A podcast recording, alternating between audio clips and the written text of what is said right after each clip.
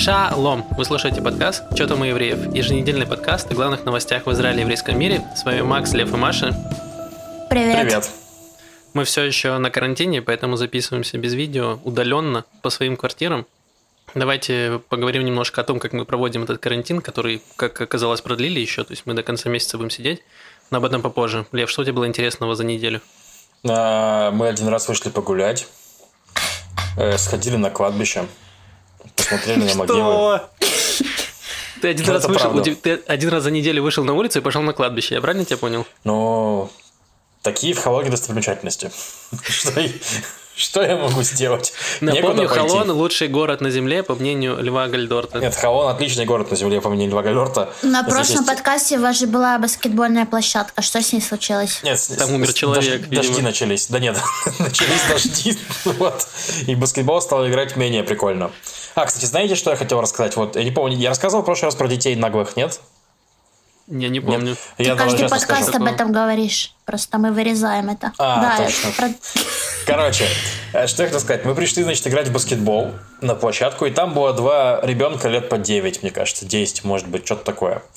И они были на одном кольце, мы были, значит, на другом кольце, кидали мячик и прочее. То есть, и дети к нам пришли, говорят, давайте играть в баскетбол с вами. Мы такие, да нет, дети, мы не то чтобы хотим играть в баскетбол, мы не то чтобы умеем играть в баскетбол, мы просто, ну, просто пришли поиграть мячик. Они такие, нет, давайте играть. Мы такие, да нет. И они такие, и, понимаете, дети не отстали от нас, пока мы не, не поиграли с ними в минус одно очко. Ну, то есть, это типа, как, знаете, баскетбол ки- кидаешь по очереди, там, вылетает, кто-то там промазывает и прочее. То есть, я просто не могу себе представить себя ребенком, который, который видит взрослых людей и докапывается до них, пока они не играют с ним в баскетбол. Причем незнакомых взрослых людей, ладно, знакомых. То есть, ну, в таком духе. Ну, и это очень прикольно, что дети могут просто подойти к взрослым, докопаться до них и не ждать какого-то подвоха. Как в Да, они просто странах. видели, что вы, что вы не местные, поэтому решили э, докопаться вообще с какого-то, с какого района и какого черта вы делаете на их площадке. Ну, а мяч наверное, был да. ваш или их? А у них тоже был, но мяч был, не помню, их. Так кто победил, Лев? Тут очень важно понять. Слушай, я проиграл в обоих разах, разах мы два раза сыграли. В одном вы- выиграл один пацан, а в другом выиграл Маша. Вот. Неплохо. Да. Маш, что у тебя было интересного? Э, так, что было интересно? Я сейчас, сейчас состою в марафоне комиков. Нас наконец-то хотят научить писать шутки. Во время бега? после года выступления, значит, не, ну марафон это такой интенсивный, э, интенсивное написание шуток по некоторым правилам, то есть по некоторым рамкам. И другие комики тебе помогают разгонять твои шутки. В общем, у нас там очень э, строгий ментор. Значит, если, если ты не прислал шутку до 12, то ты вылетаешь. Или, ну, в общем, очень стимулирует. Очень э, много пишется плохих шуток, чтобы успеть вовремя. Эм, Да, но вот так вот мы стараемся писать. Да, параллельно что я делаю? А, наконец-то я нашла какие-то онлайн-классы. Я там вчера потанцевала, сегодня тоже онлайн сходила на растяжку. Э, Все дела, это очень тоже бодрит. Эм, ну и пытаюсь обустраивать квартиру. Я пытаюсь понять, как можно из бабушкиной комнаты, ну, в стиле, знаете, бабушки, бабушек. А у тебя же теща съехала, Да. да? О, Почему ничего, и ты Это молчишь. же топ-новость. Теща съехала. Да. Ну, это Э, классно же. Как сделать из комнаты, ну, знаете, в таком советском стиле, сделать приятный какой-то арт э, комнатушку, студию. Я пока не знаю. Особенно, когда все закрыто. Вот, Да, вот такие вот э, дела и мысли происходят. Че у тебя, Макс? Класс. Эм, я несколько лет назад, года полтора, наверное, назад, я был в Швеции как раз вместе с Машей, и мне так все очень понравилось. В какой-то момент я узнал, что у них есть философия, которая называется лагом. Это философия достаточности. Ну, то есть они живут в балансе, в достатке всего. И я узнал, что есть такая супер популярная книга, которая точно так и называется. И я подумал, что отличное начало, чтобы изменить свою жизнь в новом году. И я решил прочитать эту книгу. Эта книга занимает аж 160 электронных страниц, чтобы вы понимали. Половина из которых это, я сейчас серьезно говорю, это не шутки, это рецепты еды, инструкция, как посадить дерево и как сделать украшения из листьев. В картинках все это, естественно. Вот, это половина книги. А вторая половина книги – это такие советы, типа, что, ну, работайте поменьше, отдыхайте побольше, если холодно, надевайте шапку, а если жарко, то снимайте. Вот, приблизительно вот такие советы шведской философии лагом. Ну, и в конце там подводится итог, что вот у нас в Швеции все хорошо, много перерывов, хорошая социальная защита, но если вы не в Швеции, то, ну, извините. Умрите. Вот, да, приблизительно такой. И я подумал, отличная книга, мне очень помогла. Но, э, как известно, телефон у нас прослушивает, поэтому, когда я зашел на Netflix, мне первая была рекомендация, фильм назывался э, «Минималист», и фильм типа документальный про двух чуваков, которые э, научились жить в, в минимализме. Я и там смотрела. опис... Ты смотрела его? Да. Там э, начинается все с такого, что типа я был супер молодой, там топ-директор, у меня были деньги, тачки, наркотики, девчонки, но в какой-то момент мне надоело это все, и я решил изменить свою жизнь. И я подумал, отличный момент, я тоже изменю свою жизнь, э, выключу этот фильм. Вот, ну, нет, я досмотрел его, потому что я упорно, я уже потратил 15 минут на него, решил уже до конца досмотреть. Вот, и, в общем... Максим, знаешь, было- почему ты не можешь по лагому? Потому что не можешь уйти из фильмов, которые тебе не нравятся посредине.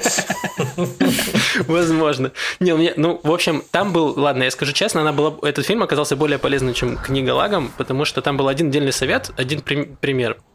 То есть чувак сделал над собой опыт, эксперимент. Он собрал свои вещи в коробке, типа, что якобы он переезжает. Он просто в одну комнату в чулан просто набил коробки со всеми своими вещами полностью.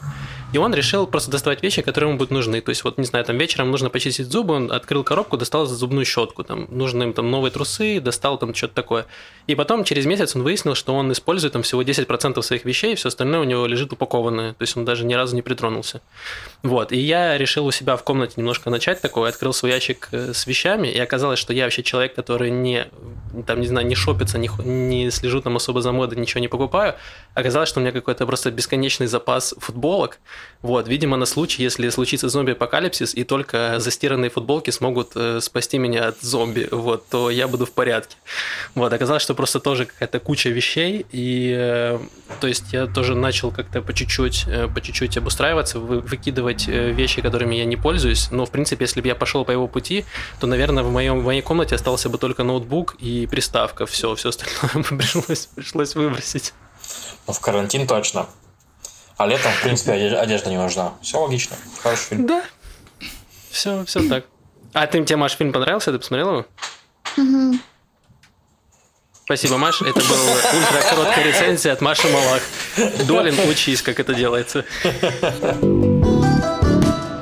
Несмотря на то, что у нас объявили полный локдаун, то есть э, герметичный карантин, всех наказывают, у нас количество заразившихся ра- падает не очень сильно. Все еще это тысячи людей каждый день несмотря на вакцинацию и все остальное, поэтому правительство приняло решение продлить карантин до конца января, как Мгм. минимум. А поговаривают, что, и, может быть, и еще дальше, и потом, может быть, еще и весной еще один карантин. Вот. И э, была еще забавная статистика по поводу э, штрафов, которые есть. Лев, расскажешь нам про штрафы? Ну, там штрафы, грубо говоря, во-первых, стали больше штрафовать, на самом деле. То есть, э, ну, как бы у нас, собственно, история карантина смешная, потому что карантин они ввели за несколько дней до Нового года. Мы это еще, ну, ныли, что у нас нам не дали Новый год праздновать, ну, заслуженно ныли. Но тот карантин был максимально дырявый, его никто не соблюдал, и количество зараж- зараженных вообще никак не падало, то есть, ну, типа, только росло, но продолжало расти. Вот. И они тогда решили, ну все, сейчас будет супер-пупер карантин. Был просто карантин, сейчас будет герметичный карантин. То есть, и решили, значит, чтобы показать людям, что это более, более карантинный карантин, выгнали кучу полицейских, которые штрафовали людей. Ну и, собственно, как обычно, как это выясняется, что полицейские штрафуют людей, где есть полицейские. То есть и в итоге больше всего штрафов пришлось на, ну, на душу населения. На арабские поселки разные разные города. Потом идет у нас Тель-Авив и всякие разные Рамадганы. И потом, соответственно, э, ультраортодоксовские городишки, э, там, где, где у них тоже происходит всякое мракобесие, скажем так. Но при этом я хочу сказать, что ну, полиция сказала, что все не так однозначно, все передергивание, мы не хотели там и прочее. Ну, тут, э, Но при этом по статистике самое большое количество заразившихся это как раз в ультрарелигиозных, по-моему, сейчас городах, из того, что я читал, Да. если не ошибаюсь. Да, так это так и было, это все время было. Но причем, опять-таки, я э, продолжаю адвокатировать Харидим в том плане, что они заболели не, не потому, что они плюют на, грубо говоря, эти самые, на, на запреты. Ну, то есть кто-то из них плюет, но большинство не пытается плевать. Но просто А реально- остальные подбирают эти плевки, я понимаю, да? Да, остальные подбирают плевки, да. Нет, на самом деле, но они просто живут в домах там по 8, 10, 80 человек в квартире. Таких квартир в доме там 10. Представь, что одна, одна квартира, ну, допустим, на карантине, им нужно приносить еду, там, ну, в таком духе. То есть, и они все равно все контактируют и заражаются. То есть, ну, это грустная история совершенно, но не совсем про веру. Ну, Вот. слушай, я видел, э, извини, в Твиттере видео, э, где была совсем недавно была огромная свадьба э, хари- харидимная, там просто видно, ну, на видео там ну, человек 300 точно там есть, Да? которые танцуют, веселятся, и только один был в маске, и это был фотограф. То есть единственный человек в маске фотограф. Не, я Все- не все спорю, просто что тусуются, есть веселятся. люди, которые вообще забивают нахрен на все это дело. Но я к тому, что они тоже пытаются соблюдать, в смысле, и тоже они- им не нравится эта ситуация. И также хотел сказать еще про вакцинацию. То, что э, добавить, да, что вакцинация в Израиле реально бьет все рекорды по всему миру, то есть в плане очень много вакцинированных процентов людей. Пока что заболевших так еще много, посмотрим, как она повлияет дальше. Но я, в принципе, рад, что каждую неделю практически начинается с того, что вакцинируют людей с меньшим, меньшим возрастом. И то есть, э, вот я, например, сегодня прочитал, что уже вакцинируют людей 35 плюс. Не, запретили. Запретили, да? Ну, окей, Да, не я объявляли, читал, но- что Да, Минздрав сказал, что Минздрав- погодите, погодите, Да. вакцин еще не столько. Давайте старых больше, ну, все постарше людей, да. Э, Ну вот. Ну, кстати, в этом плане еще новость была интересная, что э, некоторые э, организации в Израиле выступают э, против вакци- не против вакцинации, а против того, чтобы передавали личные данные компании Pfizer. То есть э, то, что мы рассказывали, по-моему, в прошлом подкасте, подкасте или позапрошлом, почему Израиль столько получил вакцин впереди всех, потому что Израиль согласился передавать э, данные э, привит- людей, которых привили, чтобы ну, можно было отследить, там, компания Pfizer могла отследить вообще, что происходит с их вакциной. Вот, и организации посчитали, что это как бы, ну, по большому счету, это какое, как исследование, то есть мы как подопытные люди, вот, и это должны квалифицировать по-разному, то есть не просто как вакцинацию, а как э, реально, ну, то есть люди должны давать согласие на то, чтобы их данные распространяли, что их передавали третьей компании и все остальное. То есть там еще сейчас тоже поднимается небольшой скандал, вот, возможно, я не думаю, что это к чему-то приведет, потому что... Да мы полигон для испытаний. Вот, вот так. Очнитесь! Мне кажется, На что это не нас так трактуется. Ну, то То, есть, что не условно, работает. Сейчас. короче, мне кажется, Вы это не видите, но Маша э, прямо готова сейчас на баррикады лезть. Да. Короче, я хочу сказать, что, ну, это представьте ситуацию, что э, страна передает какой-нибудь компании, типа, которая производит там, смартфоны, э, статистику продаж смартфонов. Ну, то есть, и, допустим, какие смартфоны чаще переходят. Я не думаю, что они передают персональные данные, в плане личные какие-то данные. Они дают возраст, заражаемость, там, и все, все, все эти данные статистические. То есть, ну, я не вижу там что-то прям плохого. С да, с одной стороны, да, но ты знаешь, как передают эти данные, а потом как эти данные постоянно утекают куда-то. То есть мы уже миллион раз видели, как в Израиле утекают там твои персональные данные, твои номера всех э, дан, ну, все Да. номера карт, номера паспортов, все Номера остальное. То данных, есть- да, данные, данные. Ну, я Данные, надеюсь... номера данных и все остальное, да. Поэтому э, чем меньше данных есть у других компаний на тебя, тем э, проще, э, тем, тем меньше шансов, что тебя взломают.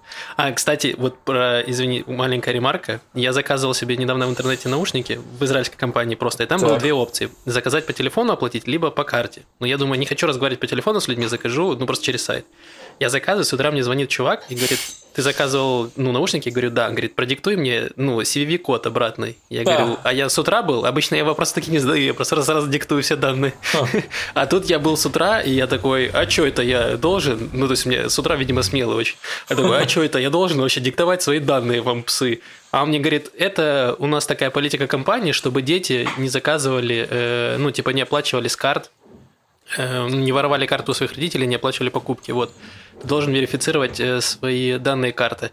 Это мошенникам на, как говорится, ну, типа, чтобы новая схема. Вот. Да. Если хотите, как воровать э, данные людей, вот, можете говорить, что это у нас такая политика, чтобы дети, чтобы ваши деньги были в безопасности, дети не Ну, украли. короче, я, мне кажется, что, хотя это интересная история, Максим, что вряд ли звонили представители Pfizer, чтобы уточнить что-то там. Я думаю, что это не относящаяся история. Я не думаю, что вакцина Pfizer будет собирать ваши данные кредитных карт. Вряд ли это сильно влияет на заболеваемость. Я надеюсь. У меня очень плохие кредитные карты. Вот. Будем надеяться. А то, что вирус мутирует и вакцина бесполезна, как кажется, что вы на это скажете? Ну, это нам ответит товарищ Лев, Надевай, компании Pfizer. кастрюлю, бежим воевать, что я могу сказать. Но э, я отвечу, что это должны исследовать ученые. Я надеюсь, что они дадут отве- ответ. Пока что Pfizer сказал, что вакцина будет работать на этот самый, ну, на, на- на новую мутацию вируса, потому что, ну, типа, вирус-то клетка, некая, да, она устроена каким-то образом. И вакцина Pfizer рассчитана там на какую-то часть клетки, клетки которая не, не была затронута мутацией, скажем так. Вот, что-то такое я читал. Но, опять-таки, Ну, Просто мне- если вы скажете мне, что это конец света, Маша, то- то я приму этот ответ. Вы можете быть честны со мной. Маша, все, кто сейчас живут на Земле, умрут. Уже, так уже как будто оно уже происходит, понимаете, что вдруг это Маш, есть. мы скоро выясним насчет мутации, потому что, как известно, мы Как подопытные в, скоро? этой, в этом. Ну, как только Pfizer получит наши данные, вот, так сразу мы и узнаем. Как только Pfizer проверит, что да, детей не вакцинируют, ну для этого же собирают все данные, правильно? По аналогии с историей Макса. Расскажешь новость? Конечно, я расскажу потрясающую новость. Так. Пока умирает куча людей, э, значит, правительство решило заняться на- по-настоящему важными делами. Э, они считают, что, во-первых, в национальных парках нужно запретить э, приносить одноразовую пластиковую посуду. Но помимо этого, еще в парках хотят ввести э, понятие таких э, тихих зон, такие территории национальных парках, в пределах которых будет запрещено играть на музыкальных инструментах и слушать музыку и вообще радоваться жизни, судя по этой новости. И, конечно же, по э, нововведениям э, это ограничения на проведение мероприятий, которые могут помешать посетителям насладиться отдыхом на природе или которые могут нанести вред национальному парку или его окрестностям. Вот такое вот у нас э, нововведение, да, очень важное на данный момент. Особенно мне эта формулировка про тихие зоны, она забавная. Что какие-то... те- То есть, ну, о них же надо знать как-то заранее. Ну, то Ну, есть ты такой идешь, веселишься, а потом это как будто, знаешь, ты как в мьют заходишь такой. Блин, ну я, я думаю, что это очень круто. Ну, есть какое-то место, где ты можешь как будто быть в Израиле, но не в Израиле, вот на каком-то клочочке, где не будет шума, криков и всего остального. Вот, я думаю, что это очень здорово, но я не думаю, что это сработает, потому что Маш права. Как ты, как ты предлагаешь израильтянам объяснить, что здесь нельзя орать, вот, и типа слушать музыку в- через колонку и бегать? Мне кажется, что никак. И кто будет за этим следить? Это тоже большой вопрос. Ну да, это сложно, потому что израильтяне общаются криком, многие. То есть часто, то есть вы видите на улице двух орущих друг друга людей, на самом деле они просто беседуют. Ну и то есть, соответственно, нужно поставить в тихой зоне человека, который будет криком объяснять израильтянам, что им здесь нельзя орать, но это немножко обесценит, обесценит эту зону, скажем так. Не, Но- про пластиковую посуду, кстати, я думала, что это уже давно раб- рабочая схема. Я удивлена, что Это это, только сейчас, и что это обсуждают даже, что это только, ну, даже не приняли, а только в этом процессе обсуждения. Ну, чтобы вы понимали, на пляже тоже так нельзя давно. То есть, если на Да. пляже вас ловят с пластиковой посудой, вас кастрируют, если ну, вы не знали об этом. То есть, и а, сейчас, возможно, такое же распространя- а, распространяется на парке. Но это хорошая новость, потому что парки загажены ужасно. То есть, ну, вот мы ездили на север на Гавану, у нас там был трип, и там, короче, ну, прям очень много мусора везде, в кустах. То есть, ну, культура в этом плане очень низкая, очень много оставляют всякого дерьма. То есть, ну, неприятно. То есть, если это будет меньше, это будет, ну, офигенная польза, разумеется. Ну и плюс вообще, в принципе, Израиль, по-моему, это... Ну, то есть, я не так много где был, скажем так, ну, то есть, Европа, Россия, там, всякое такое. Самая пластиколюбящая страна вот из всех, которые я видел в данный момент. Просто, типа, есть магазины, все из пластика, сам магазин из пластика, продавцы тоже из пластика, и там торгуют пластиковыми деньгами. То есть, ну, серьезно, там просто все пластиковое, вот, ужасно. Ну, это страна, где очень любят соблюдать кашрут, пластиковая посуда очень в этом помогает тебе не запариваться вообще, не разделять посуду, не смотреть, где там что, просто берешь с собой тарелки и выбрасываешь их сразу после этого. Вот. И, собственно, поэтому во многих парках все еще была разрешена пластиковая посуда, потому Ага. что люди, которые соблюдают кашрут, гораздо проще, то есть не нужно тем, кто организует всякие, там, не знаю, походы, заморачиваться по поводу посуды, там, разделять, где мясная, где молочная и все остальное, вот, поэтому так проще. Но надеюсь, что теперь люди будут более ответственны или просто не будут э, жрать на парк. Тоже неплохой вариант. Согласен. Известный в узких кругах ультраортодоксальный раввин. Даниэль Асур его зовут. Вот, и у него есть ролики на Ютубе, причем там, ну, просмотры там есть от 10 тысяч до 50, то есть он относительно популярный. Популярнее, чем Вот, у нас, и- нас, чем мы. Ох, ужасно. Да, и это, ну, Отстой. в ваших силах это повлиять вообще-то, да, нужно менять эту ситуацию. Э, В общем, он выпустил ролик, ну, с лекцией, где он рассказывает, что на самом деле все эти, что вируса так такового нет, а все эти вакцины – это попытки э, масонов, иллюминатов и Билла Гейтса установить новый мировой порядок. Тут меня порадовало, что, естественно, Билл Гейтс уже у евреев во всем виноват, вот, ну и масоны тоже очень забавно. Вот, и еще он сказал про то, что э, данная прививка как и некоторые другие прививки, она вызывает гомосексуальность. То есть, э, если вы будете, если вы привьетесь, то вы станете гомосексуалом. Вот, и я где-то прочитал очень классную новость, что как здорово, что мы привили такое огромное количество пенсионеров, чтобы они наконец-то покужа- покуражились, типа, под конец своей жизни. Типа, кайфанули. То есть, по-твоему, только гомосексуалы кайфуют? Ну, а нет, ну они как, ну знаешь, что-то новое. Ну, как бы у тебя, А. вот ты представь, не знаю, 70 лет живешь, живешь своей э, скучной гетеросексуальной жизнью. И тут в 70 лет у тебя вдруг меняется вообще все твое мировоззрение. Ты представь, какие кругозоры тебе тут ты такой, тебе 70 лет, ты такой, блин, привили тебе, ты такой, был у меня в детстве такой, ну, в юности, юности, юности такой друг Толян, сейчас бы я Толяна, да он умер уже 8 лет как.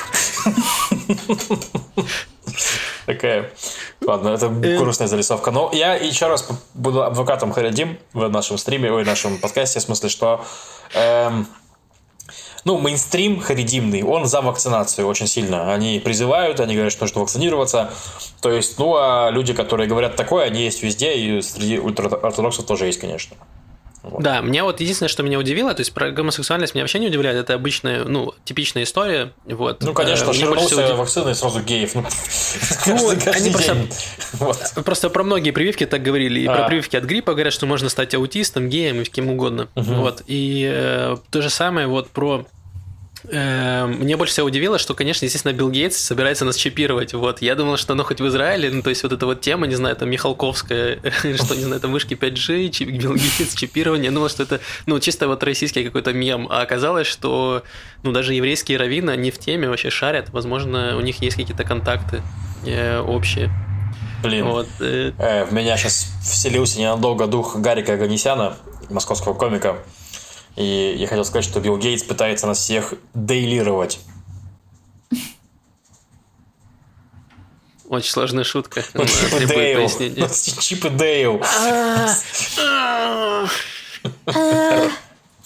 Хорош. Очень тонко. У нас как бы скоро выборы, но при этом таких прям громких политических новостей нету, потому что у нас сейчас такой последний период, когда политики могут образовывать разные альянсы. То есть у нас в конце, по-моему, 31 января это последний день, когда можно подать партийный список. То есть, ну, естественно, какие-то партии успеют, какие-то партии не успеют. Вот. И сейчас идет такое там закулисные переговоры, поэтому все публично ничего такого бред- бредового не говорят, чтобы не испортить себе отношения с будущим возможным партнером. И Тут я что хотел сказать. Э, Во-первых, у нас есть партия Емина, в которой, которой был Нафтали Беннет, которые прочили быть второй партией в Кнессете до прихода Гедеона Сара, другого права политика, точнее, до его исхода из Ликуда. Ну и, естественно, в Емине был... э, Емина была образована из партии Беннета и партии Смотрича. Это Бейт Игуди, это такие поселенцы, ну, грубо говоря, тоже ортодоксальный иудаизм, только сионистский. Религиозные поселенцы они называют себя. Ну и у них был спо- спор, значит, с Смотричем за количество мандатов, которые получает Смотрич. Э, Беннет, по-моему, предложил ему три мандата в первой десятке, Смотрич хотел пять. Они поссорились, но самое смешное, что по опросам выходило, что Емина без Смотрича набирает больше. То есть, типа, нормально. Очень ценный кадр, да. да, в итоге они расстались. Э, Теперь Смотрич формирует свой собственный список из религиозных сионистов. Посмотрим, пройдет он в Кнессет или нет. Э, Ну, может и пройдет, на самом деле. Ну, потому что их много и так далее. Вот. Э, Другая история, это на левом фланге. Там все пытаются как- как-нибудь пообъединяться, непонятно как. То есть есть Мерец, у которого стабильно есть несколько мандатов, он стабильно проходит, но ничего не может сделать. Есть вода, которая никуда уже не проходит, Авода – это партия основателя Израиля, в смысле наследница партии Мапай, которые ну, вот, основывали Израиль но пришла к полному упадку. Вот. Там у них тоже, у них был их председатель Амир, Амир э, Перец, это такой старый усатый социалист, который, которого спросили, а вы с Нетаньягу в правительство сядете или не сядете? Он сбрил усы такой, смотрите, я сбрил усы, читайте по губам, я не сяду с Нетаньягу. И знаете, что он сделал после этого? Он сел он с Нетаньягу. усы, да, он усы, сел. усы и сел в правительство с Нетаньягу, да. Поэтому поддержка у них нулевая, и непонятно, что с ними будет. Они ищут кому прибиться. Вот. И самое Блин, смешное... кто-то же уже так делал. Кто Как? там? Ганс это делал? Ганс говорил, что он не сядет с Нетаньягу, но у Ганса не было усов. Давай признаем. Я думаю, что Грудинин же там брил усы. А, в России, да, в А, России. то есть в политике теперь это преимущество, да? То есть теперь вот это у кого усы, то есть мы уже такой у нас подкаст, да? Да, да. Следующий. У меня волосатая грудь, и смотрите. Читайте. И он сбривает грудь, там татуировка написана «Я не сяду с Нетаньягу». И все такие, блин. Это Но такое. уже что- тенденции все, кто так говорит, то есть, ну, уже если вот быть избирателем, да, то по идее любой, кто говорит, что я не сяду ни за что с Натаньягу, он сядет, правильно? Ну, то, что я вас слушаю, делаю выводы. Пока так. Я поняла, продолжайте, пожалуйста. Я думаю, что больше всех наберет тот, кто э, снимет трусы и скажет, вот, посмотрите, у меня волосатая жопа, читайте, значит, я не сяду с Нетаньягу. Мне кажется, вот это вот А кто-то говорит, я сяду с Натаньягу и не садится. Есть такие люди? Э, Нет. Обычно, если я сяду с Нетаньягу, то ты к нему уже прикипел. Это религиозные партии во главе там с Дерри. Ну, допустим, сейчас. Э, Короче, про Обожаю Лео Ван хотел сказать, да, не. Маш, спасибо, что подключилась, очень ценный инпут. Я хотел сказать про Бенни Ганса и партию Кахоли Олан, которая продолжает просто падать. Ну, то есть, еще раз, Бенни Ганс это лидер списка Кахоли Олан, который также говорил, что я не сяду с Нетаньягу, но в итоге он развалил свою партию, в итоге вошел с ним в правительство. И теперь у Бенни Ганса рейтинг там еле-еле проходит в Кнессет, скажем так, тоже. Причем, ну, кампания, по сути, предвыборная еще не началась. То есть еще пока никто резко Бенни Ганса не критикует, чтобы у него забрать, с- забрать его поддержку.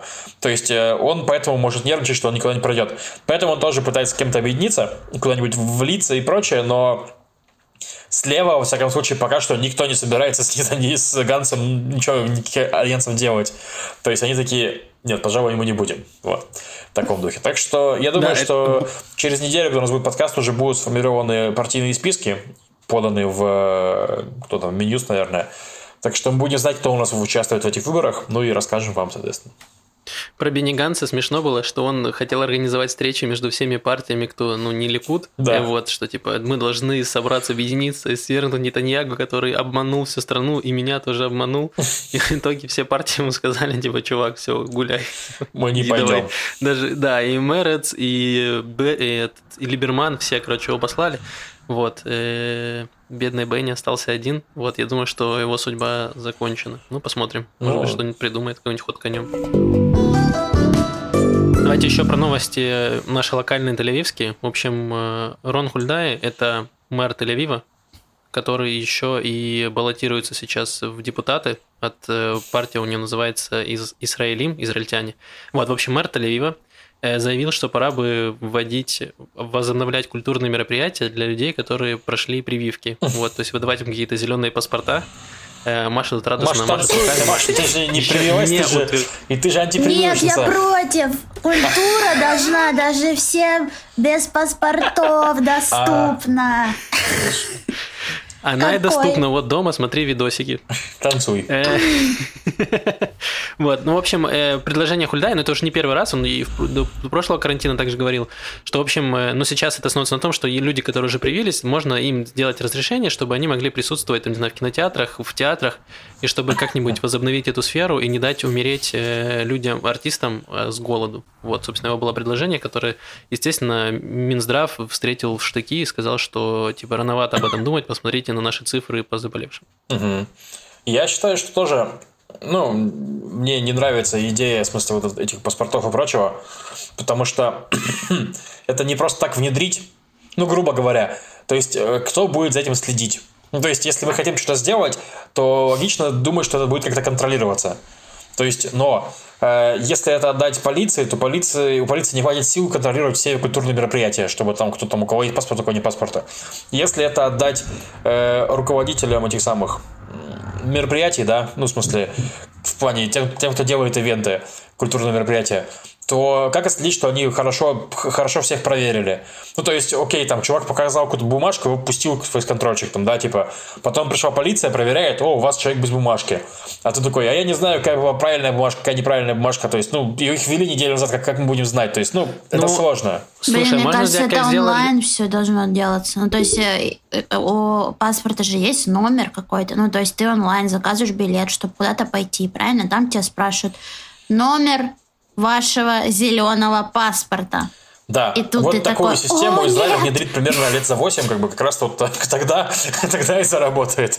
Ну, в смысле, Лилу Даллас, ну, я тебе да. могу сказать про поезда. Тут же ввели точно так же, то есть железнодорожные станции, то есть ты должен билет купить заранее в онлайне, зарегистрироваться да. на поезд. Вот, и тебе присылают твой э, штрих-код, который ты показываешь на входе, то есть тебе проверяют там температуру, сканируют твой телефон и пускают тебя внутрь. Так. Вот, возможно, есть опции как-то так сделать, то есть хотя бы открыть, не знаю, какие-то там кинотеатры э, и, торг... ну, и театры просто, чтобы хотя бы там возобновить, то есть там проще контролировать, ты можешь заранее покупать билеты и сразу, ну, показывать, там, не знаю, Но... Ну, регистрироваться, что ты, у тебя ты привит. Окей. То есть хотя бы так. Я Хорошо. понимаю, что сложно контролировать какие-то маленькие мероприятия на 20 человек, которые проводятся на крыше, естественно, что ты не можешь никак это делать или клубы какие-то ночные, угу. но хотя бы большие такие места, я думаю, что можно что-то с этим придумать. Ну, да, окей, можно, но я думаю, что я лично надеюсь просто, что мы сейчас уже довакцинируемся и постепенно оно зайдет на нет. То есть как минимум болеть будем гораздо легче, меньше людей будет умирать, меньше людей будет болеть тяжело, ну то есть и соответственно это все уже будет не нужно, надеюсь на это. Вот. Да, мы все, Лев, на это надеемся, особенно с каждым днем, который мы проводим дома. Надеемся все чуть-чуть, чуточку больше. Я уже задолбался, я хожу на кладбище, ну...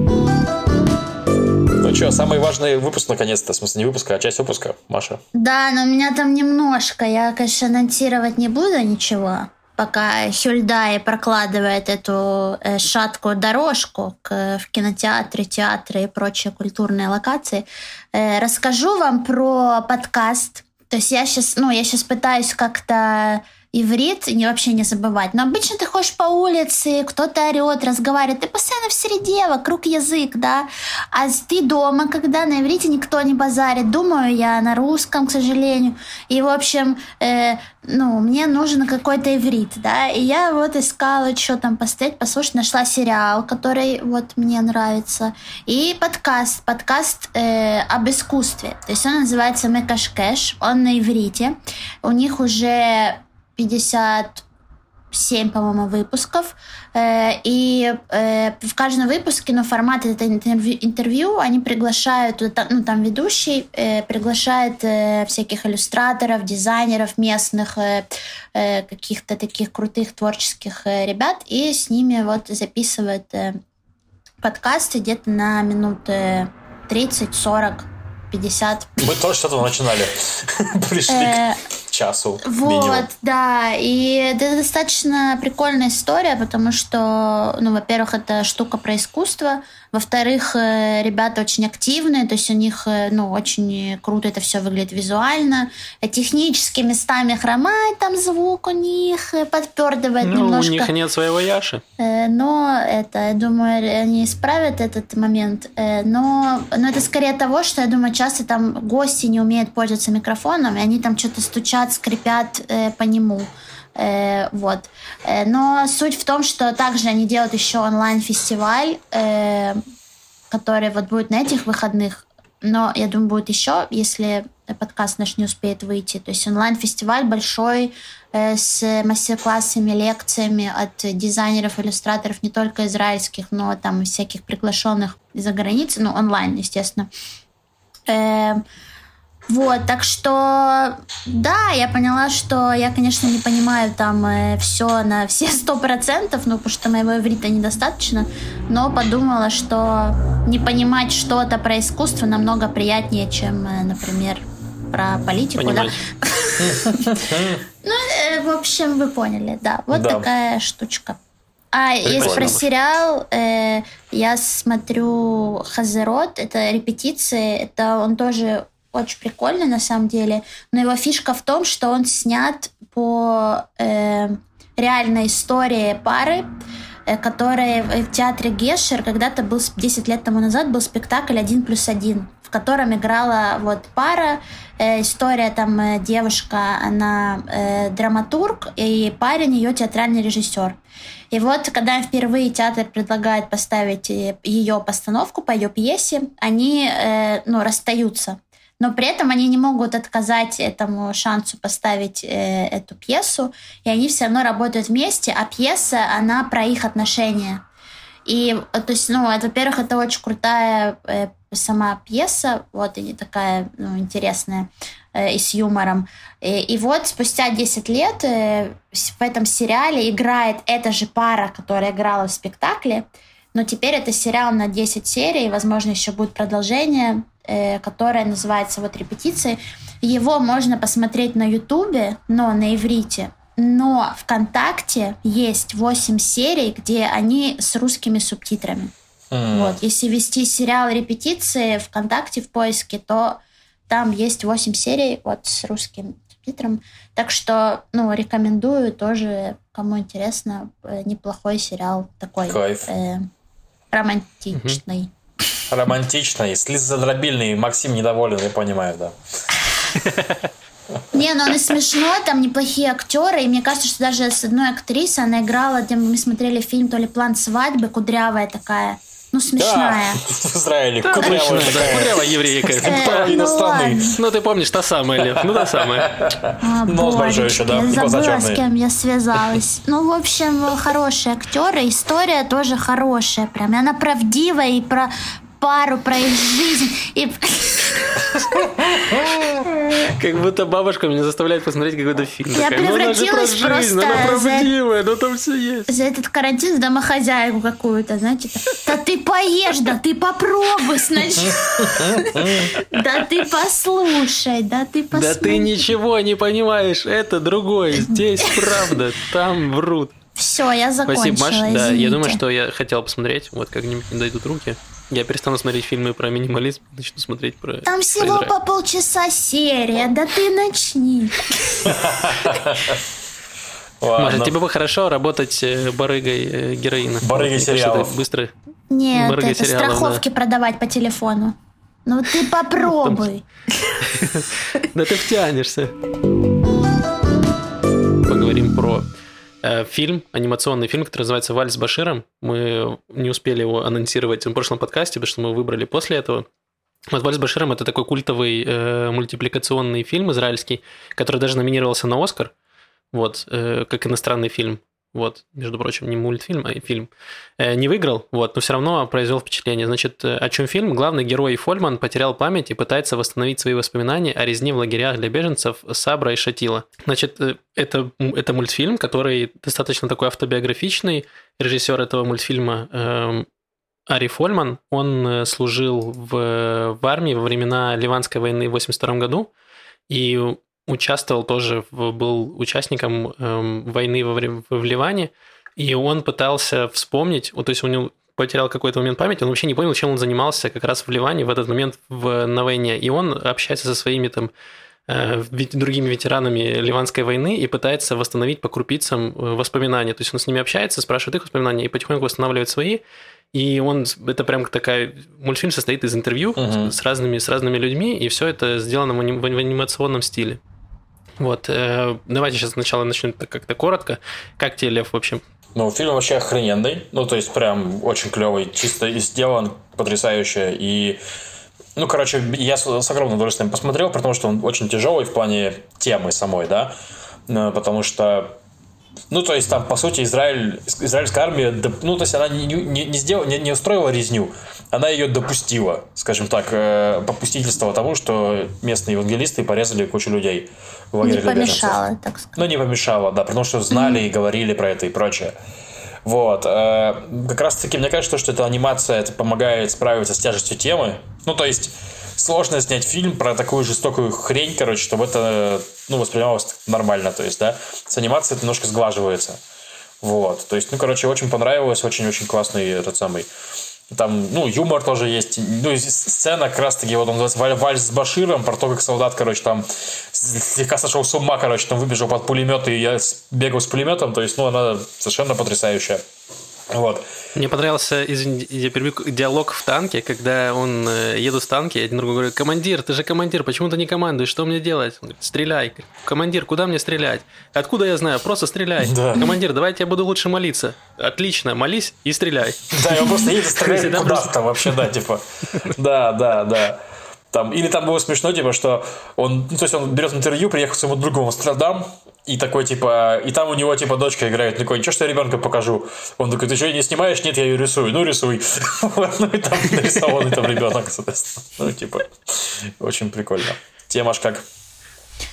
Э, ну да, он очень тяжелый для меня. То есть э, по юмору я тоже не могу сказать, что я такая, типа, там стояла, грустила, грустила, смеялась, грустила. Нет, я гру... ну, грустила весь, в общем-то, э, просмотр, и у меня не поворачивается язык назвать э, эту работу, ну, там, мультиком или там анимацией даже. Ну, ну то есть это там, ну, не Дисней, знаете, это как бы с принцессами там. Э, ну, конечно, показывает э, всю какую-то жуть и бессмысленность, опять же, войны и армии, что, э, ну, не, не бессмысленность армии, а вот что нет как бы понимания, зачем, что, что ты делаешь, да, что, где ты находишься. И э, вот эта параллель про то, что он пытается вспомнить, э, для меня это тоже было таким, что ты, возможно, ну, часто не понимаешь, зачем ты вообще там. То есть все вот эти действия, там, стрелять, не стрелять, прятаться, бежать. То есть ты не даешь себе отчет вообще, что происходит вот э, в этом отрезке времени. И у меня вот два таких еще момента инсайта. Это про то, э, как там показан Тель-Авив. То есть мне кажется, это впервые да. я вижу в каком-то в какой-то работе, да, такой кино, да, или анимационной, э, где Тель-Авив э, реально, ну, серый, промозглый, этот дождь, то есть это вот, ну, погружение в тему, но вот э, город, да, где он там ездит, разговаривает, сидит в барах, он вообще не выглядит как Тель-Авив, и, и, ну, такой прикольный угол тоже на город, что вот, в принципе, вся вот эта эмоция какая-то тяжелая, она пропитана ну, неважно, где ты находишься. На пляже купаешься, идешь по улице, там девушка танцует, все какое-то в одной плоскости такой э, серой.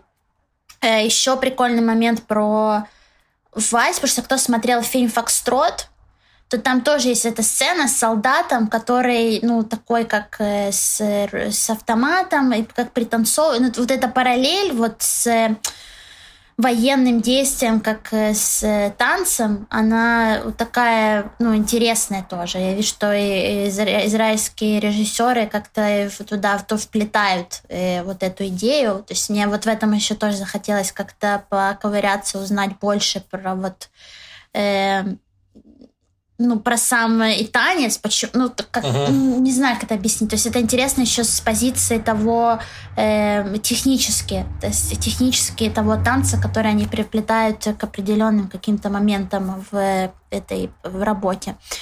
Э, но, в принципе, да, я, конечно, э, э, снимаю шляпу, как говорят, перед такой профессиональной работой во всех планах. То есть и в картинке, в визуализации всей, э, саунд, э, ну, очень крутая работа, но да, очень тяжелая. Там в конце, где кадры, которые, ну, как э, док, С реальными убитыми, да. Ну да, какие-то архив, архивная какая-то съемка, то, ну, это тоже кошмар и ужас. Но, опять же, такую тему показать так, ага. и, и она выходит как будто шире, шире э, рамки, что ну вот есть тема, да, про резню в лагерях, но на самом деле это намного больше. То есть, в принципе, про практически какое-то любое военное действие, я думаю, можно э, найти вот ту эмоцию, которую режиссер закладывал в, эту, в этот фильм. То, что у тебя как, ну, ты как абстрагируешься, у тебя стирается память.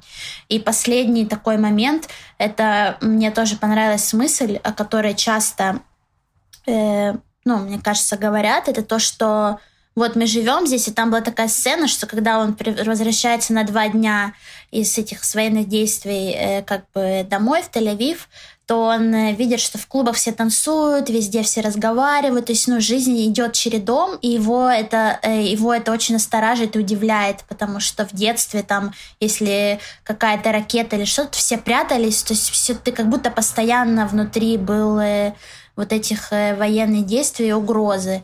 А сейчас вот он воюет, да, он как будто с другую, на, по другую сторону баррикад, а в, в городе, во всем том привычном, где он раньше находился, ничего никто не чувствует, и все э, жизнь плывет, как, в общем, и э, плыла с каким-то э, драйвом, и ничего не останавливается.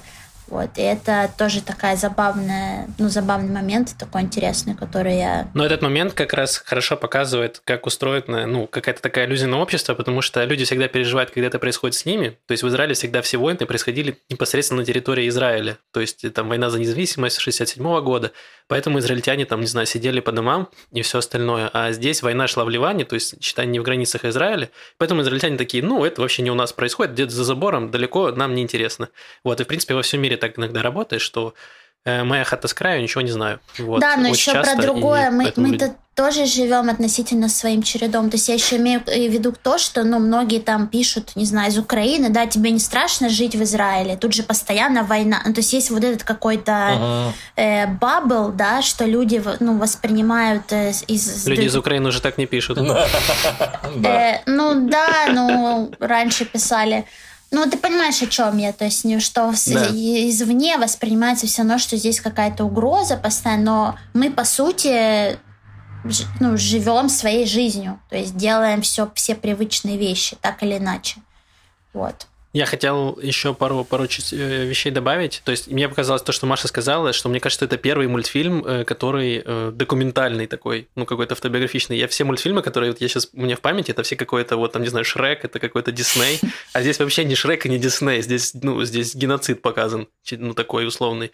И как раз я читал интервью с режиссером, и он сказал, что вот вставка последняя, где они вставляют, там идет мультипликация, в конце прям видео, кусок видео с, с этих лагерей, и где показывают убитых людей, вот, и он э, задумка была такая, чтобы вывести людей, вот, ты смотришь анимацию, он говорит, что это какой-то как трип, то есть там очень часто все образно, там какие-то э, образы, какие-то все остальное, и здесь тебя как бы выводят из этого какого-то виртуального мира, мультипликации в реальный, и показывают, что это, ну, это не сказки, вот, это было, вот эти люди, вот так это все, и это, конечно, жутко, вот, и я еще хотел добавить, что мультфильм, к сожалению, ну, то есть, наверное, он и не должен, он совсем не вводит в контекст того, что вообще происходит. То Ой, есть, я как раз хотел смотришь... рассказать, хотите расскажу. Э, извини, я тебя перебил. Просто я хотел рассказать как раз про контекст и про... Потому что я сейчас читаю книгу про Массад и про убийство, называется «Восстание убей первый», про нее рассказывал, по-моему, пару раз. Угу. Очень интересно. И там, в частности, рассказывается про Ливанскую войну вообще в другом контексте. То есть там рассказывается, что основным двигателем этой войны был Израиль в лице Ариэля Шарона, который был министром обороны.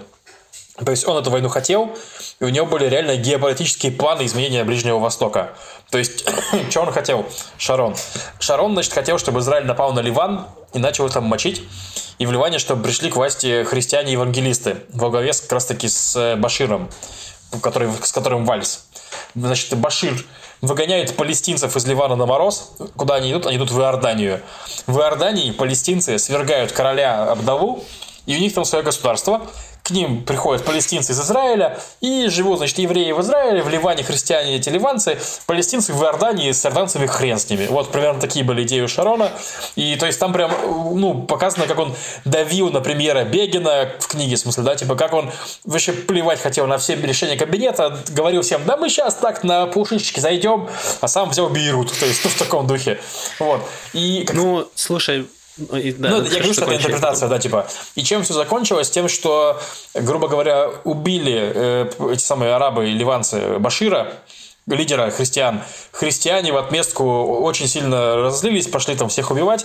И вот как раз таки они вошли в эти лагеря беженцев э, Сабру и Шатилу, и там всех, э, ну не всех, там очень много людей поубивали. Про это и фильм. И израильтяне потом пришли, их остановили еле-еле. После чего была следственная комиссия, которая признала, что Шарон виноват в этом, в том, что он допустил, что и в принципе во всей этой фигне виноват Шарон, и он на 20 лет попал вообще в опалу политическую в Израиле. Вот такая история. Ну, Я бы немножко добавить, чтобы я вообще не фанат обелять какие-то там военные действия, но здесь, мне кажется, ну, не так все однозначно. То есть, если очень коротко, так грубо говоря, то есть в 48 году многих палестинцев э, кто-то добровольно кого-то насильственно выгнали из территории Израиля, и они расселились по ближайшим странам. То есть, очень много перешло в Иорданию, часть в Ливан, как вот эти как раз в эти лагеря, часть в Египет. Вот. И, собственно, в Иордании зародилась такая организация освобождения Палестины, ООП, угу. где был Ясер Арафат, человек и шарф. Вот. И, собственно, этот самый человек и шарф хотел сделать свое государство в Иордании. Вот. И сместить, сделать революцию, убрать короля. Все, что ты говоришь, да. в 70-х годах. Вот. Но король вовремя собрал свои чехлы вот, и понял, что пора их гнать, и выгнал как раз их на мороз, всех этих палестинцев. И все эти палестинцы перешли в Ливан как раз в эти лагеря. Да. И, собственно, вот эти вот лагеря, в, вот эти два, они считались э, центром мирового э, подготовки терроризма. То есть раньше еще не было зума в те времена, поэтому люди съезжались прямо на места, и там были конференции по тому, как угонять самолеты, как делать взрывчатку, вот, то есть там все это проводилось. Угу. И, э, собственно, в самом Ливане было расслоение. Была часть вот этих вот палестинцев, э, которые там поддерживали ООП, и были христиане. Они там между собой закусились, и началась гражданская война. И, собственно, Израиль активно поддерживал то, что сказал Лев, этих фалангистов э, христиан, вот, чтобы они захватили, ну, пришли к власти и как бы все там рулили всем. Вот, и, в общем, была вся эта война, и должны были ООП из этих лагерей, лагерей уйти, чтобы и уйти все боевики, забрать оружие. И все, Израиль просто там бы пришли эти евангелисты, они просто бы сохранили там территорию. Ну, вроде как, то есть вот здесь начинаются спорные вещи. Говорят, что не все боевики ушли оттуда, и там очень большой, помимо мирных жителей в этих лагерях, было, было еще и оружие, были и, собственно, солдаты УОП, которые сопротивлялись. Ага. Вот, и то есть во время во время штурма эти фалангисты, они убивали не только боевиков, а вырезали еще огромную часть мирного населения. Вот, то есть, э, с одной стороны, тут абсолютно правда, что Израиль совершенно вообще не парился, что там фалангисты эти делают. С другой стороны, Израиль просто не хотел, чтобы его э, солдаты гибли там во время штурма этих лагерей. Вот, поэтому там ливанцы сами разбирались. Вот, но ситуация на самом деле, ну, закончилась все очень печально, вот, для всех. Uh-huh. Поэтому, ну, здесь, опять же, очень сложно как-то в одну сторону трактовать все это. Ну, согласен, да. Вот я раздал книги. Окей, короче, фильм рекомендуем да. очень сильно. Я думаю, что очень интересный. От, это от, отличный антивоенный фильм, который показывает там личные истории, через личные истории раскрывает вообще всю все, что происходило в Израиле в то время, и людей, и психологию, и армию, и все на свете. Вот, я думаю, что даже если вы не фанат вообще этой темы, то один раз посмотреть э, будет не лишним. Да, да. А мы выбрали фильм на следующий раз? Да. В следующий раз мы посоветуем одного из наших зрителей посмотрим фильм э, «Медузот». «Медузы». Тоже достаточно известный израильский фильм. Я не смотрел, но будет интересно, я думаю. Он снят да, по рассказу Эдгара Керрета. Кому еще интересно. И подкаст, про который я говорила, Микашкеш, в последнем выпуске в гостях этого подкаста Шира Геффен и Эдгар Керрет. Шира Геффен — это сценаристка, которая написала Медузот. Круто, круто, отлично. Вот это переплетение, вот эта интеграция, да. Маш. Огонь. Израиль Я хотел... маленький, культурка да. маленькая. Хотелось сказать, что спасибо всем, кто нас смотрит, слушает. И огромное спасибо тем, кто нас поддерживает на Патреоне.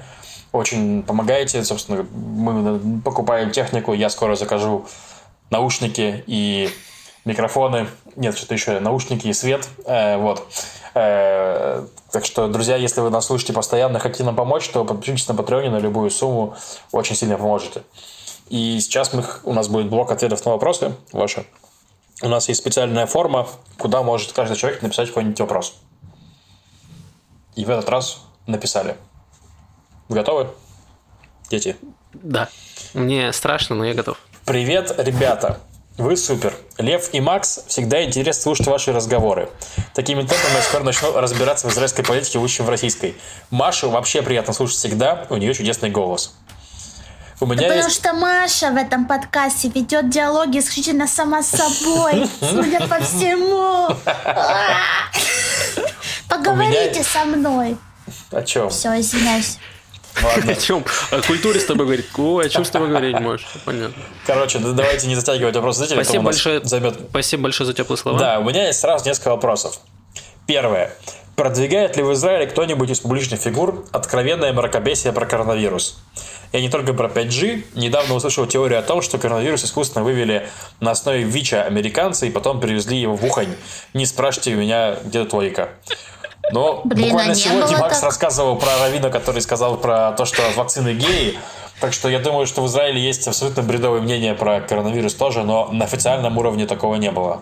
И счастье. Да, все, Да. все эти мнения не в оппозиции, то есть над ними Нет, больше насмехаются, все оппозиции- левые и правые. Не в оппозиции к Кнессету, так просто на всякий случай. Да, да, нет, просто, да, это люди из андеграунда, так сказать, вот, у которых там свои есть. Просто в Израиле очень много всяких маленьких сект, особенно религиозных, вот, которые вроде бы как все евреи, но при этом у них там у каждого свои какие-то заманухи, вот, и там есть некоторые лидеры этих самых небольших сект, они там повернутые в разных местах, вот, и некоторые, да, говорят, что коронавирус все чушь собачья, ну, так во всех странах абсолютно, то есть я не знаю ни одной страны, где бы не было какого-то человека, который бы сказал, что коронавирус – это э, реальная болезнь.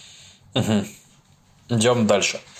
Второй вопрос от того же зрителя. Лев и Макс, я так понимаю, что вы по политическим взглядам э, ближе к центристам.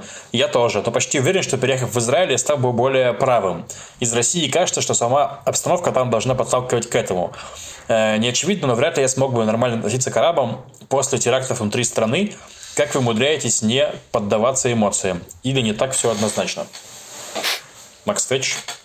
Эм, эм, ну, наверное, я бы, я, бы, наверное, уже не центрист, я ближе к левому, хотя я вот недавно получил свой, э, э, ну, как лучше, я не знаю, как на рус- на русский перевести. В общем, свою зарплату я посмотрел. Я сказал, чтобы за последний месяц у меня в два раза увеличились налоги, вот, и я уже, наверное, от слева, слева переезжаю потихоньку вправо, типа, что за дела? Э, Вот, но это так, мелочи. Вот, но я прошел вообще весь спектр, потому что я приехал в Израиль и совершенно ничего не знал о политике, и я попал сразу в э, религиозных поселенцев, вот тех самых, про которых Лев говорил, вот, которые вот Беннет, вот все такое. Я за Беннета, если что, первый раз э, я агитировал голосовать за Беннет. Вот, и я прошел этот путь от справа налево, вот, и сейчас мне ближе э, левая идеология, в том числе, ну, левая в плане не экономическом, а ближе в э, арабо-израильском конфликте. Вот, но все это познается с, э, опыт, с опытом, то есть ты общаешься с людьми, и ты понимаешь, что арабы есть разные, так же, как и израильтяне разные, и те же израильтяне устраивали теракты, и все, все то же самое происходит, то есть люди везде такие, просто нужно делать какие-то вещи, бороться. Можно все заморозить, как это сейчас делают правые, просто ничего не делать. Вот. И либо можно попытаться какие-то телодвижения совершать, чтобы улучшить ситуацию, если это возможно. Это тоже большие вопросы. Я еще тоже добавлю. Буквально вчера мы делали стрим на проекте Макоре онлайн э, на тему левых и правых в Израиле. И что все не так однозначно, то есть левые и правые. Вот сейчас Макс сказал, что правые хотят законсервировать ситуацию. На самом деле, тут мы говорили с правым, с э, Элиезером Лесовым, который более правый, чем, скажем, Нетаньягу, то есть чем прави- прави- правительство сейчас, да. Вот те, кто правее, чем правительство, они тоже недовольны, потому что они, им не дают, э, ну, много чего, что они хотели бы, они не получают, потому что э, правительство недостаточно правое, скажем так. То есть у нас сейчас ситуация недовольны и правые, и левые, во-первых. Э, Я бы... ск- Почему бы я не не ненавижу арабов? Ну, потому что, на самом деле, э, я оцениваю, скажем так, мир сначала с точки зрения там, гуманизма. Ну, то есть я считаю, что человеческая жизнь очень важна и прочее. То есть и потом только уже там какие-то политические представления. Вот, поэтому э, и прежде всего вижу в арабах людей. Я понимаю мотивацию, почему они так делают, потому что была война, их выгнали с их территории, их там дед- дедов, их отцов выгнали с их территории, и поэтому они такие злые.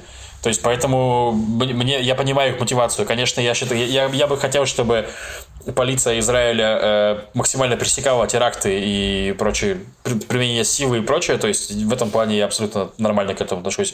Но считаю, что правительство Израиля должно как-то идти на урегулирование ситуации, потому что ну, текущее правительство, оно э, нацелено на консервирование ситуации, то есть на том, чтобы ничего не решалось, будет как сейчас, но типа э, решим позже. Вот.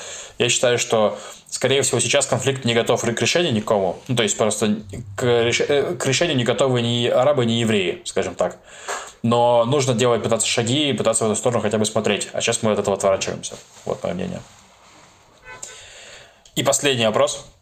Вроде бы вы все работали, работаете в хай-тех. Желаю Маше поскорее найти работу, чем лучше, еще лучше, чем у нее было до этого. Спасибо.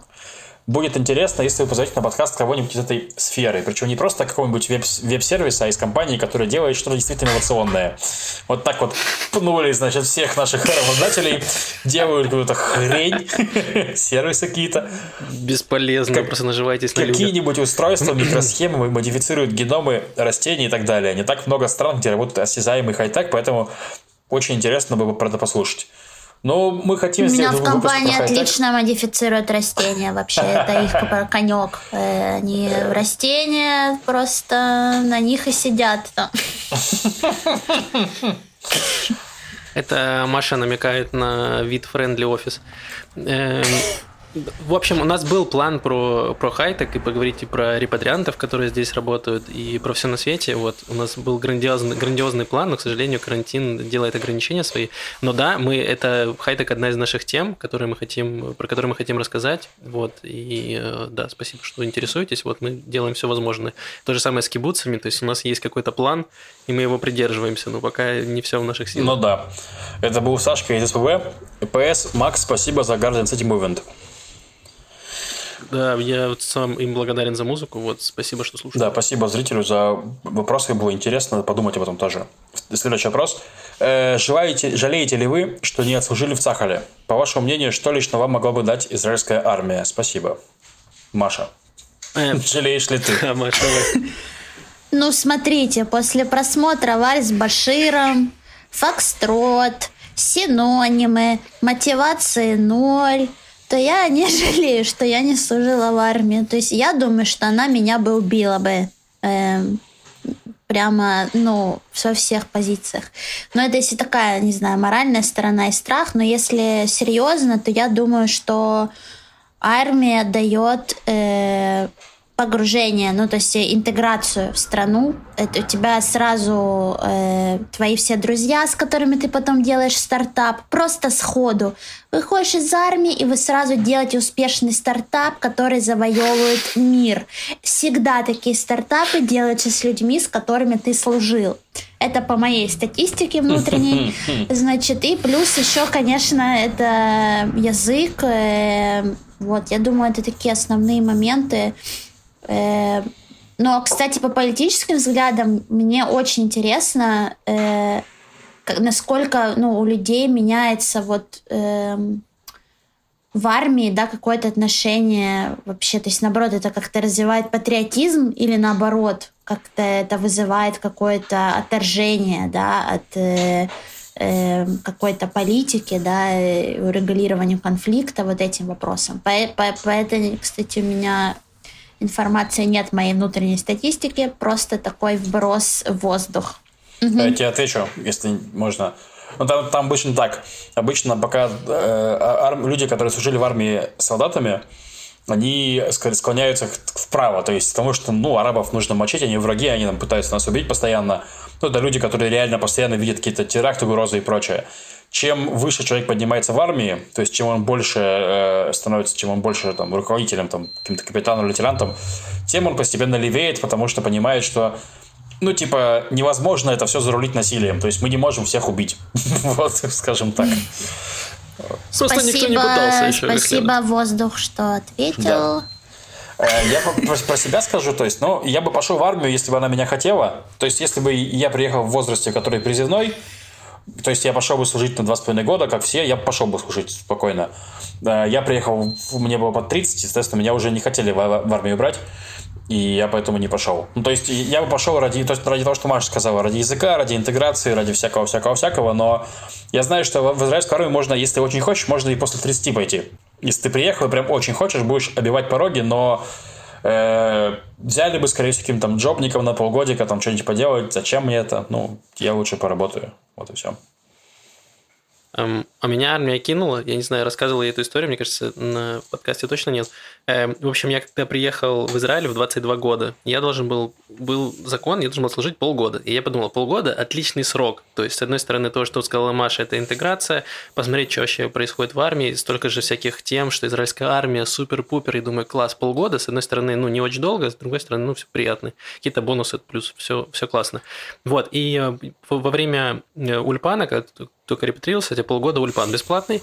К нам пришли чуваки из военкомата и сказали, что кто хочет э, записаться в армию, типа, вот бумажка, запишите, напишите заявление. И я такой, да, давайте напишу. И написал заявление, что вот я очень хочу, прям жду, не дождусь. И знаете, что произошло? Правильно, ничего. То есть я не получил никакого письма от армии, ни что я им нужен, ни что я им не нужен, ничего не произошло. Плюс потом изменили закон, они убрали эти полгода службы в армии, сейчас минимальный срок это, по-моему, год или полтора. Из-за тебя? Вот, и, то есть я Э, возможно, то есть они такие, нам, нужно, нам нужен какой-то повод, чтобы не взять его в армию. Давайте поменяем закон срочно. Давайте хоть так. Э, вот. И самое забавное, что я не знал, что... То есть у меня был там в 22 года, непонятно было там... В общем, убрали полгода, я не знал, что мне делать. Я ходил на все бесконечные встречи, есть куча встреч для, репа... для репатриантов по поводу армии. Я ходил на 5 из них, я подходил к одному, я говорю, что мне делать? Мне идти служить? Меня возьмут, не возьмут? Они говорят, ну, я не знаю. Я подходил к следующему, говорит, он говорил, да. Третий говорил, нет. В общем, никто мне не дал ответа. Армия меня проигнорила. Я решил никуда не ходить, не оббивать пороги, я просто забил это и э, пошел э, учиться в университет. Но из забавного, что есть, что если ты уклонист от армии, то есть ты не пришел, то тебя, ну, ты не можешь покинуть страну, то есть тебя там на, на границе вяжут, э, вяжут в терячку. И я когда улетал из Израиля, я такой, ну, сейчас проверим, что там армия вообще хочет от меня что-нибудь или нет, вот. Но меня спокойно выпустили, вот. И до сих пор я не получил никакого письма от армии, вот, поэтому никак с ней не связан. Окей, отличная история, Максим, спасибо. Спасибо за вопрос. Идем дальше. Последний вопрос на сегодня. Э, Лев, Макс и Маша, спасибо вам за открытость, честность подкаста. Спасибо большое. Слушаю вас год, и вот возник вопрос. Можно ли гражданину, не гражданину Израиля, а РФ открыть онлайн-счет в израильском банке? Что необходимо для этого? Какие базовые условия, особенности? Было бы здорово, если бы сказали, что вам известно по этому вопросу. Мне ничего не известно, скажу честно, извините. Очень специфический вопрос. Мы, мы, ничего мы не знаю. Мы чуть-чуть общались э, до подкаста, как раз этот вопрос, и э, у нас там разделились мнения, потому что когда мы были на программе МАСА, это когда ты еще гражданин другой страны, просто приезжаешь там на полгода, на год э, потусоваться в Израиле, чему-то поучиться. Вот, и э, я помню, что у нас ребята некоторые ходили в банк и как-то пытались там открыть счет, то есть э, там какие-то есть э, какие-то опции, что если у тебя есть виза, по-моему, учебная там на год, то есть ты получил какую-то визу, то по идее ты можешь открыть какой-то там пример какого-то счета. Вот, я знаю точно, что можно открыть, получить карту в э, израильском э, в почте, то есть почтовый банк, она дебетовая, то есть вы просто там приходите, заполните бумажки, вам дают карточку, вы кладете на нее деньги и можете ей расплачиваться. Вот, насчет просто прийти там в банк какой-то открыть счет, мне кажется, что там есть какие-то проблемы с этим, вот, но, к сожалению, я тоже не эксперт, поэтому не смогу сказать вам с уверенностью. Угу. Спасибо огромное за вопрос. Э, я так думаю, возможно, из зрителей наших может написать комментарий на Ютубе, более подробно, если знает. Да, если кто-то Потому знает. что часто наши зрители обладают mm-hmm. гораздо большим знанием, чем мы. Ну, что логично. Мы же тупые. Что логично, посмотрите. Да. Мы же быдло. А вы не можете видеть подкаст без видео. Э, спасибо огромное за вопросы. Все. Да, спасибо, спасибо огромное за вопросы, всем, кто нас смотрит, всем, кто комментирует видео, э, за теплые слова. Очень приятно читать все это, просто мед в уши и в лицо, и в чай. Вот, все очень приятно. Спасибо всем нашим патронам. Вот. Да, э, спасибо, Надеемся, что, что скоро пишете. карантин закончится. Мы сможем собираться вместе, звать интересных гостей, неинтересных гостей, делать какие-то классные выпуски. Вот, все будет, но не сразу. Да. Спасибо, Пока-пока. что пишете, Всем, что донатите. Оставайтесь с нами, не переключайтесь. Шалом. Пока. Да, можете пересмотреть еще раз все выпуски. С первого до последнего. Вот. Все, с вами был Макс, Лев и Маша. Все, пока-пока. Услышимся через неделю. Пока.